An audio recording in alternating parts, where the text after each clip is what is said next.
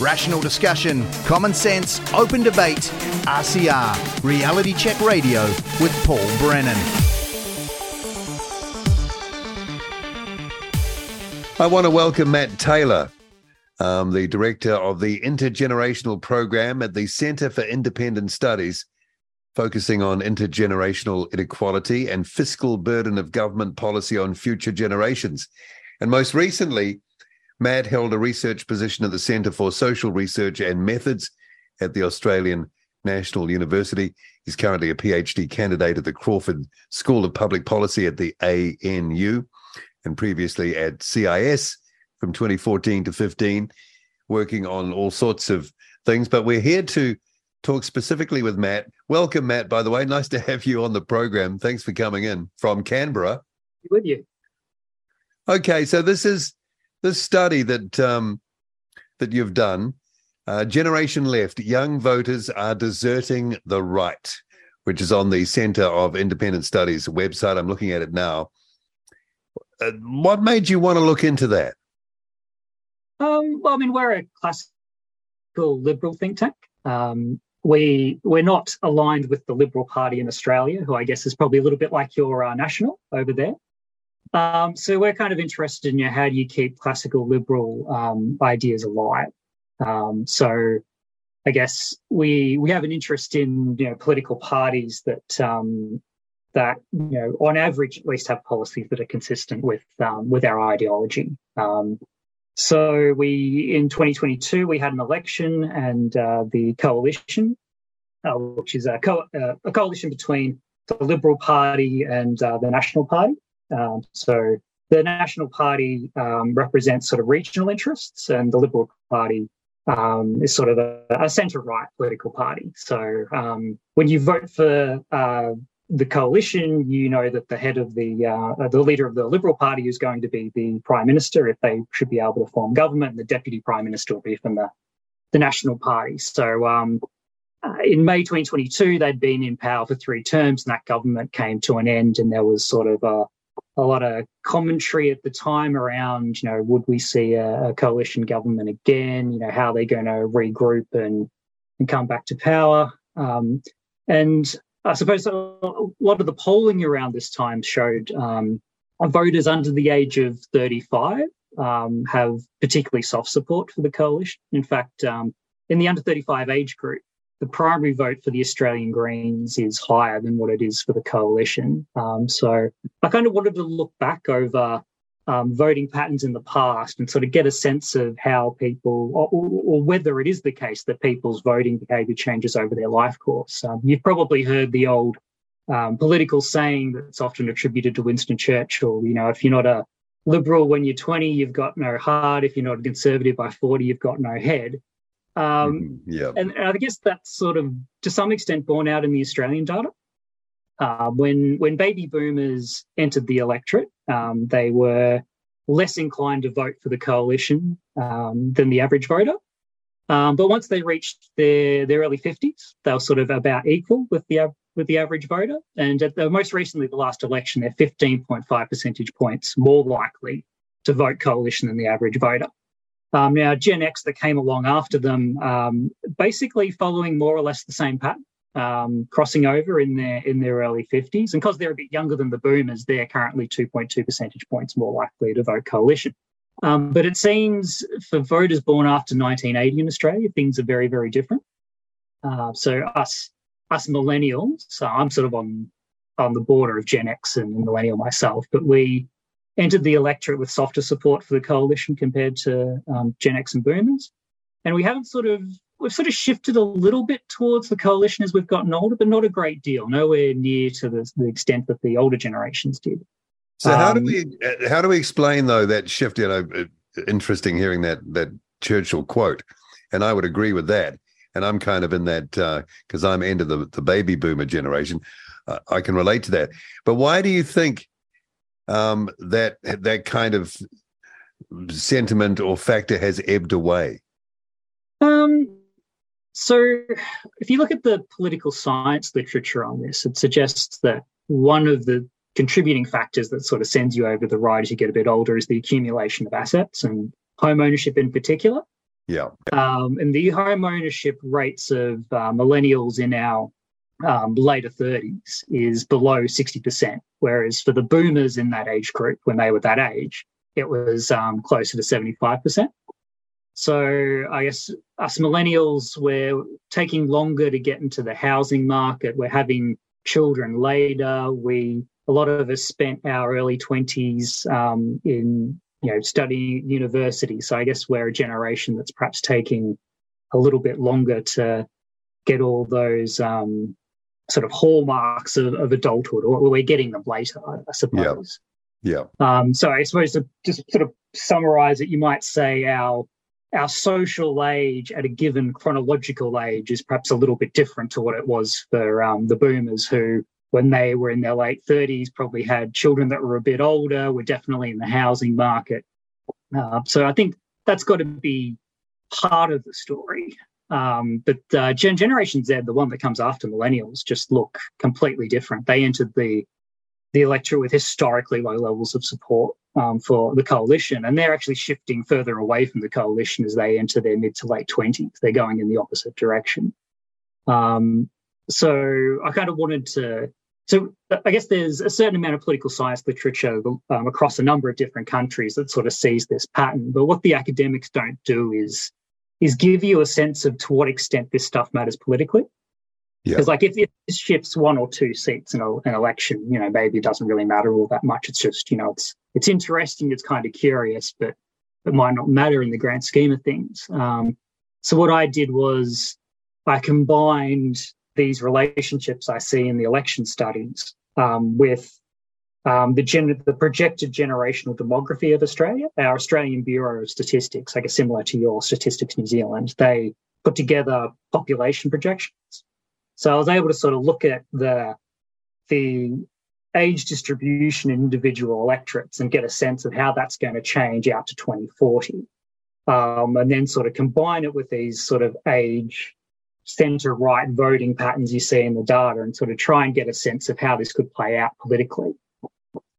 Uh, well, if, if it seems quite inevitable, doesn't it? I mean, it, it, it seems like one hell of a trend, and nothing is changing you know, um, in terms of uh, some of the uh, things you mentioned there, in terms of, you know, home ownership and uh, consolidation of wealth, families, etc. That's always being pushed ahead. So can't see that changing anytime soon. I think in the coming years, millennials are going to inherit um, unprecedented levels of housing wealth from their boomer parents.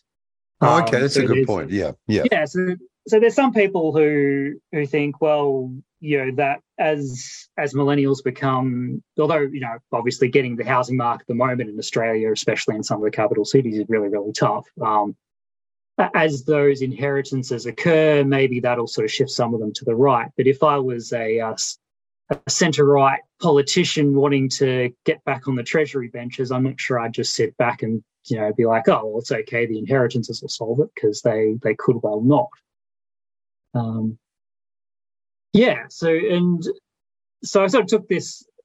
So looking across the, how the generational demography is going to change. Um, I mean, at, at the moment, um, boomers and uh, Gen X, who are the sort of the coalition-friendly generations on average, uh, if you want to call them that, um, they at the next election they're going to be about forty-five percent of the electorate, uh, whereas millennials and Gen Z make up about forty-eight percent. Um, once you get up to 2040, uh, your your pro boomer, sorry, your, your pro coalition generations are going to make up less than a third of voters. Whereas if you take millennials, Gen Z, and the generation that's going to follow Gen Z, they'll make up about three quarters of the electorate. So if you're a political party that wants to get back into power, you ideally you want to be you want to have a reasonable amount of support right across the generations. You don't want to be the political party that's um, reliant on high levels of support amongst these generations that, not to put too fine a point on it, might not have a whole heap of elections left in them. And that's kind of the challenge yeah. that the coalition faces at the moment is, um, so I, I, kind of look at a few different scenarios.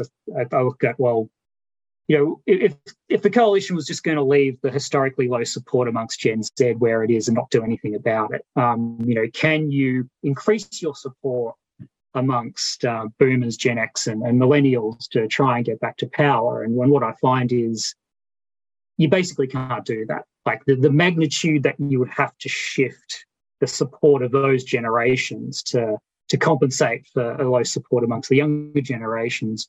There's just no precedent for shifting support at, at those rates. So, as the the the conclusion of the report is there, there's probably a path back to power for the coalition, and that the that road goes through millennials and Gen Z. It doesn't go around them. They've they've got to do something about this. So so they have to move to or appear to be or somehow um, uh, design the messaging. I don't know the marketing, the messaging to appeal more what to the left, but still trying to stay philosophically right of center. It sounds like a very difficult sell job, actually.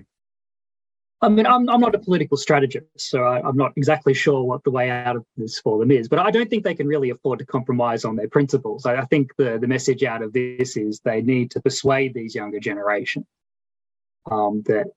I mean, I mean, maybe some of the answer is shifting on some issues, but I think ultimately, well, well appearing to shift, appearing to shift, rather than actually yeah. shifting. Yeah, yeah, exactly. Because I mean, you, I think Australians by and large vote for conviction. Uh, like if you abandon your principles, then I think the punters become very, very suspicious of you. Um, so I think it's it's more a case of you know trying to make the case better than what they have, or, or making it um, in a way that's more accessible and more appealing to the younger voters. And it appears that um, the sort of left are far more in control of the media, which makes a big difference, right? Yeah, I, I think that's probably broadly true in Australia. Um, although to, to some extent what sort of media you're talking about. Well, mainstream. I think, I'm talking probably say our, our, print media in Australia is probably um, more centrist, and then you got sort of social media on top of that. I guess one of the, the one of the big differences between the generations is, um, I guess, a lot of boomers consume sort of the traditional media because that's sort of what they grew up with. Whereas you've got Generation Z who they have no memory of a world before the internet. Um, like their, their, consumption of media is pretty much entirely. And I think um, certainly online there's more of a left wing skew. And I suppose the other thing is um, something that happens in social media that, that was less true when that wasn't so much a thing is people sort of end up in these echo chambers where you've got algorithms curating material for you that um, that sort of reflects your sort of known prejudices. Whereas I think in for the generations gone by, you know, you'd you'd pick up the conservative broadsheet and the well, left of centre broadsheet, and you'd sort of you'd see both sides of the debate. I think that's probably I think the younger generations are exposed to that um, sort of less than what the older ones were. Maybe I should have uh, put that in, a, in, a, in another way. That is, it seems that um, the you know the younger generations are more willing or more available to follow narratives, actual narratives, so they can be told a story and depending on how it's packaged up, you know that they'll run with it. Climate change is a an example of that. I mean, any dissenting voice or any you know rational scientific argument going the other way seems to be you know pushed aside compared to the current narrative. That maybe that was a factor uh, for earlier generations, but but it's definitely been something that's more obvious. Well, to someone like me, anyway, more lately, and that could, and that's a that's a thing that you've got to deal with as well. That's a very powerful thing. Yeah, I mean, I, think there's uh, more or less a consensus that the globe is warming, but I think the the what you do about that and how you respond to that and what cost you're prepared to bear, um, I think that's most certainly contestable. Yeah. Um, and a yeah. conservative mindset is not so much listened to so much in the battle of the narratives. Yeah, certainly the way that issue in particular is portrayed in the media here. Yeah, I, I do get a sense it is I, I think certain things get conflated. Like if you're if you're suggesting that you know a, a particular you know, for want of a better word, green policy might not stack, stack up economically. There's a tendency for you to be labelled as sort of a, a climate denier, whereas yep. you know your position might be, no, I'm not denying that we have an issue. I'm just saying that you know maybe some of the solutions being proposed might not be the the best approach. And conservatives, it seems, because we're basically talking about the issue is for conservatives mainly, isn't it? Is that they're kind of more um, standoffish and not so sort of strident in their commentary, and that's another another part of of the promotion of of political policies and you know political philosophies. They're not as loud, it seems to me. Yeah, perhaps not as loud on the mediums where Gen Z gets their um, political commentary and their, their policy analysis. Yeah, I agree with that. Yeah, but that's that's what you got to deal with. That's that's how it is now, right? Yeah, exactly. I mean, the, if the centre right wants to remain, you know, relevant going forward and and uh, get back into power at a federal level, these are the sorts of challenges they've got to face. So, what do you see the road ahead in the Australian situation you're dealing with? Because also, I mean, we're interested. We have an election coming up, and it's hard to know, you know, um, uh, where the generations are lining up. But I, I, suspect they'll be similar to your findings in our own context. Uh, I mean, is there any hope for in, in the Australian uh, situation, the coalition parties, to well get back into power again, or would something have to go so horribly wrong?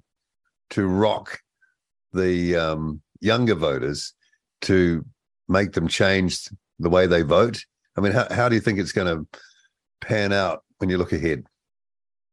I suppose that's sort of really what the the paper's about. I mean, politics. There's, there's sort of these structural factors like generational demography changing that sort of occur in the background, and then you've got your day to day politics where you know governments have wins or they make mistakes. Um, but you know, if, if you're an opposition that's kind of swimming against that demographic tide, it's if you just sort of leave that be and it gets worse and worse, then you're sort of then becoming more and more reliant on bigger and bigger stuff ups on the, the part of the incumbent.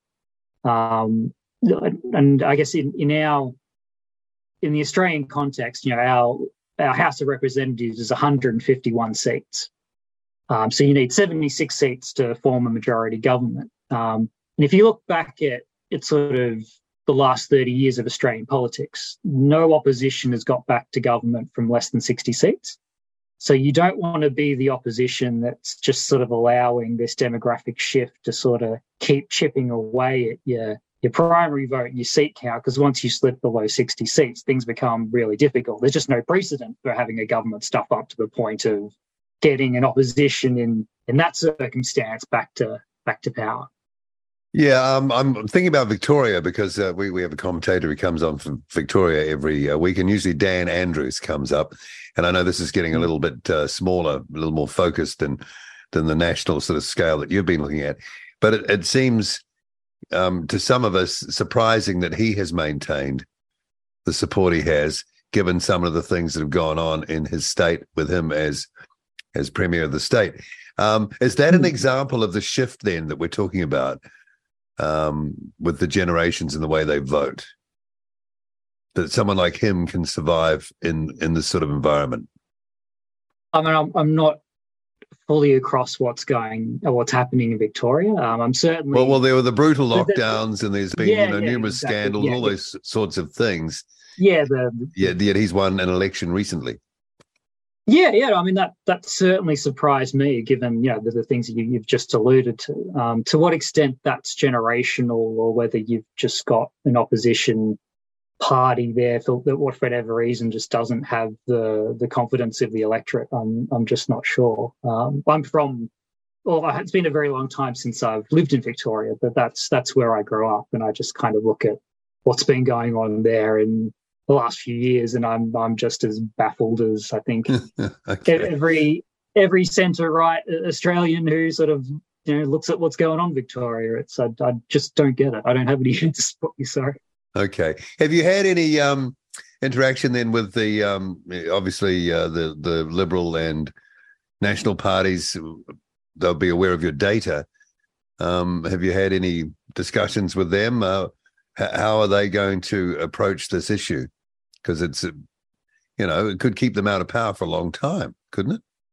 Yeah, well, I, I did have um, uh, someone fairly senior get in contact with me. I haven't um, had an opportunity to, to sit down with them yet, but um, yeah, I'm I'm going to give some people some um, briefings on the research and also the, the research I intend to do in the, the future. So one of the things that what the next paper is going to be on is trying to get a sense of um, to to what extent does this stuff reflect a, a fundamental change in the ideological positioning of younger generations, or, or is it just that the centre right's not um, the, the, the Gen Z's just not sort of buying what the centre right is selling on a, a, certain number of key issues that are very, very important to them. Um, just trying to unpack how it is we got here is sort of what I want to do with future research.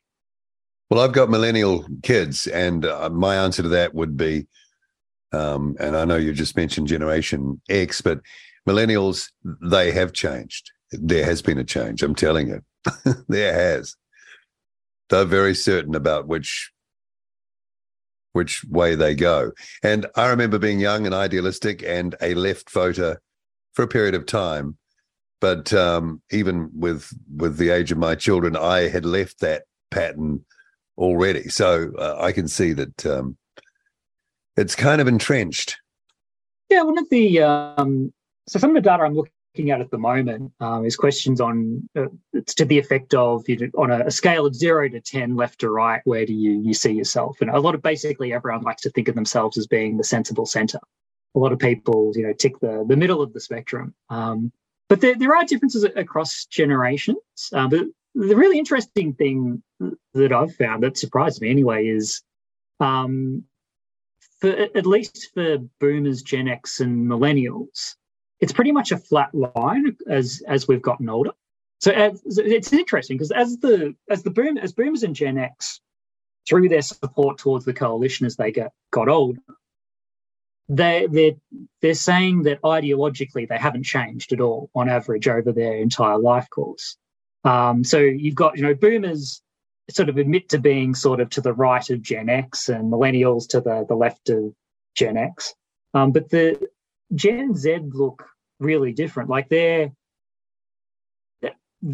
they're sort of quite open about the fact that they're shifting further and further to the left ideology, ideologically as they're getting older. Oh, so and they're actually admitting they're, it. They're they're actually claiming that. Yeah, yeah. Or, yeah.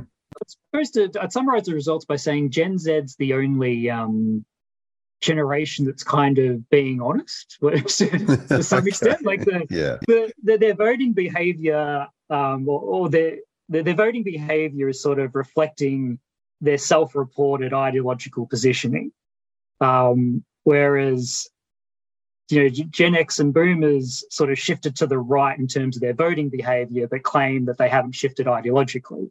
Whereas us millennials, um, we sort of barely shifted towards the coalition, and so I guess it's sort of fair enough that we're saying we haven't really shifted too much ideologically. But uh, yeah, no, Gen Z, they're quite open about the fact they've they've moved to the left. So that's quite um, a point of difference then. Across the generations, yeah. Yeah. Um, so yeah, so I'd, I'd, like to sort of try and unpack, you know, why why is that? Why is that generation sort of showing up as being sort of quite different? Can I suggest that uh, the this is an old timer talking now crusty old timer, they're more brainwashable. Oh, I, I don't know that's necessarily fair. I, I think maybe I'd I'd describe it as they've grown up in a context of quite different educational institutions, quite a different media environment. Um, I think those have probably contributed. Yeah, that's what I mean about the yeah. the brainwashable, and also they've grown up with a solid platform created by others that have given them the space and, and the the range of movement to indulge themselves. Yeah, political scientists call this uh, post-materialist sort of ideology. Um, that part of what might have shaped the voting behaviours of the Boomer generation and the generation before them was, you know, having, suppose, growing up in the aftermath of a war and you know, some some significant structural changes that were occurring in the economy, whereas millennials and Gen Z have grown up.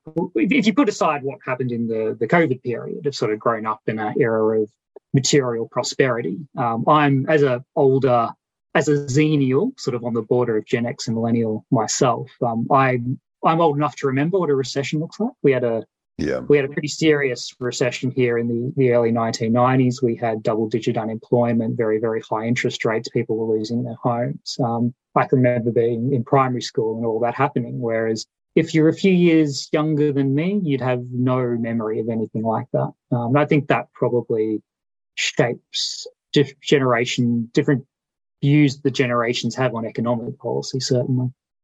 Well, in that case, that's probably what it's going to take to change the you know the course of travel some you know recession or or some economic hit that touches a lot of people that's probably going to be the circuit breaker if you're looking for one yeah, I mean, I think that, could be right. I mean, I'm, we're we're certainly hoping that our central bank here has engineered a, a soft landing for us economically. Um, well, I suppose it's probably too early to say whether that's going to be the case or not. But yeah, if we had a a deep recession here, it would be interesting to see how that would reshape the um, how that would reshape the politics. What's it like when you do you put in all the work and you gather up the data and you get the results? What's that like poring it over poring over it for the first time? And does it usually surprise you or does it kind of track with what you thought you might get? But one of the things I love about my job is I kind of see myself in in the business of uncovering new facts. So there's there's a lot of work that goes into it, especially in a project like this, where um, I'm looking back over data that um, starts in 1967 and then sort of goes through to 2022. So the people who were running the Australian election survey in the late 60s were not the same people who are doing it um, at the last election. So the the way the data is put together is very, very different. So, um, sort of going through all of that and tidying it up is a, is a very, very big job. But um, once you've put in the many, many, many hours and lots of effort it takes to do that, you do then get to sort of see these things that no one else has seen before. And then um, I guess one of the ways working at a think tank differs from working at a university is that um, you then go and share that with the world. You don't just, you know, put it in a journal article no one's going to read. You actually um, release a report and try and get the media interested and then come on radio and talk to people like yourself about the research. Okay, it's so been thank out you very since. much for your interest. Um, no, we're always fascinated. Um, June 29th is the date I have on the piece I'm looking at on the website. What what sort of interest have you had then um, after you, you published? Yeah, it's um, it's got like a, a lot of media here. Um, I remember on the morning the report was released. So one of the nice things about being located in Canberra is I'm not that far from Parliament House, and we have a press gallery there. So um, in the days leading up to the release of the report, I just sort of wandered around the press gallery, knocking on people's doors, going, "Oh, you know, I've got this report coming out. Would would you mind covering it?" And that that morning, um, the people who I'd spoken to had all written it up, and I was like, "Oh no, that's that's not too bad." But um, you know, might have hoped for a little bit more. But then, of course, um, the calls from radio start coming in, and then you spend the rest of the day doing radio, and you got a bit of TV in the afternoon, um, in, in, the in the evening. Um, and this is of all the research I've been involved in um, over the course of my career, I think this has probably gotten the most media. Um, and people like even a full month after the release of the report, some people are still referencing the report in in op-eds. Um, it's been it's been quite a reception. Um, yeah. Well, if you're doing strategic political planning, you'd have to consider this data. You'd have to. Yeah, I mean, I, I think. So, I, I guess the the main, as I said, you know, the conclusion of the report is there's a path back to power for the centre right, and that goes through millennials and Gen Z. It, it doesn't go around them. I think mm. I've sort of proven that. I like to think. I think that's now something that um, something certainly uh, the journalists here understand, and I it's um, something that I think the the politicians are beginning to understand, and hopefully that'll lead to some positive change and um, perhaps a bit more effort to reconnect with um, you know the younger generations. Yeah, like re- rebranding policies and and rhetoric and and all those things. It's really what it comes down to, I suppose. Yeah, I think also like listening to to younger Australians, like you know, what what are the issues that are important to them? Like I think for my generation, it's home ownership. I think for Gen Z, um, you know, we've got very high rental prices at the moment. And they're at that point, you know, in their lives where you know, not too many of them would be thinking about buying homes.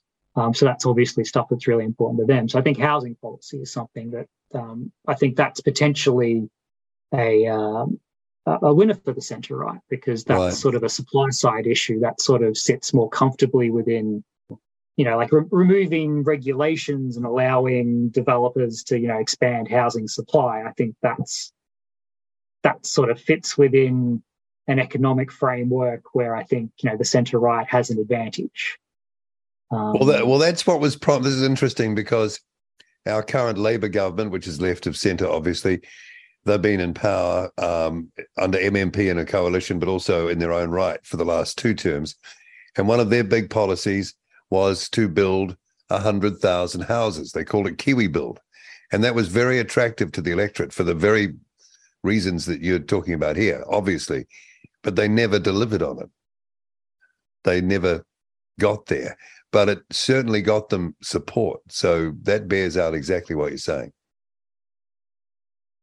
Yeah, one of the issues we we have here is we've got in some parts of the country some really crazy heritage um, policies. Like you can sort of hold up new developments, um, you know, and on all sorts of reasons that don't necessarily make sense. Um, Not in Western got... Australia now. They've thrown that out, right? Oh, I wasn't. I wasn't aware of that. Yeah, I think they, they might have ditched that one. Any, um, yeah like anything that's going to make housing su- supply easier. Because um, like the, the left wing political parties want to focus on things like um, negative gearing and our capital gains tax um, discount. But when you look at the research literature on this, those the impact of their, those on house prices are just sort of fiddling around the edges. Like it's it's barely worth even thinking about. Whereas it's fundamentally supply. It's um, you know NIMBYs on on local councils holding up um, development. And I mean, that's not necessarily even a partisan issue. Um, like the, that's, yeah, there, there's some parts where it's, you know, Labor and Liberal councillors are holding it up. There's other parts where it's um, Greens councillors that are, are holding it up. Um, yeah, I think we, we, we just need more supply. A colleague of mine did some um, research where he he estimated that um, uh, the, the biggest part of the cost of building a new house in some parts of Australia, it's it's not buying the land; it's the legal right to put a structure on the land. Yeah, like that can be fifty and seventy percent of the cost of of building a a new dwelling, and and that's just nuts. And like you would, then that's I suppose just a question of you know regulation of, of housing markets. Like it's and fleecing and, fle- and fleecing for on compliance and that um, that funds the bureaucracy, right? So, kind of need to circuit break that too. Yeah, yeah, it's. Um, I mean, I think it's it's sort of tough for us here in Australia, at least like because we're a, a federation. Like different levels of government look after different things. So you've got even if you've got a federal government that wants to try and sort this issue, there's sort of less that they can really do about it because it's more of a local government, state government thing. Yeah. Yeah. Um, the the like the, the most obvious lever that a federal government can pull is you know reducing immigration, but then we've been using immigration to kind of paper over the fact that um, microeconomic reform is too difficult in this country. Yeah. Sadly, um, yeah, yeah. Microeconomic reform is is uh, too difficult. We want to keep our social security system solvent. Uh, like I'm, I'm not anti-immigration, mind you. I, can, I think yeah. um, I think it's great that people come here and, and you know get those opportunities, and there's lots of um, benefits for for us as well. But um, part of the trade-off is that that does put a bit of heat in your your housing market. But then if we had better regulation of our housing market, that wouldn't be a problem because we'd be able to be, build enough dwellings to to sustain those immigration inflows. Been really interesting uh, speaking with you, Matthew Taylor. And um, if people want to uh, look into this um, analysis, this report, it's on the uh, Centre for Independent Studies website, cis.org.au. Thanks for making some time for us. Some stuff to think about there. as we run up to this election and anticipate the future ones and, and where the patterns of voting might go. Thanks for having me on.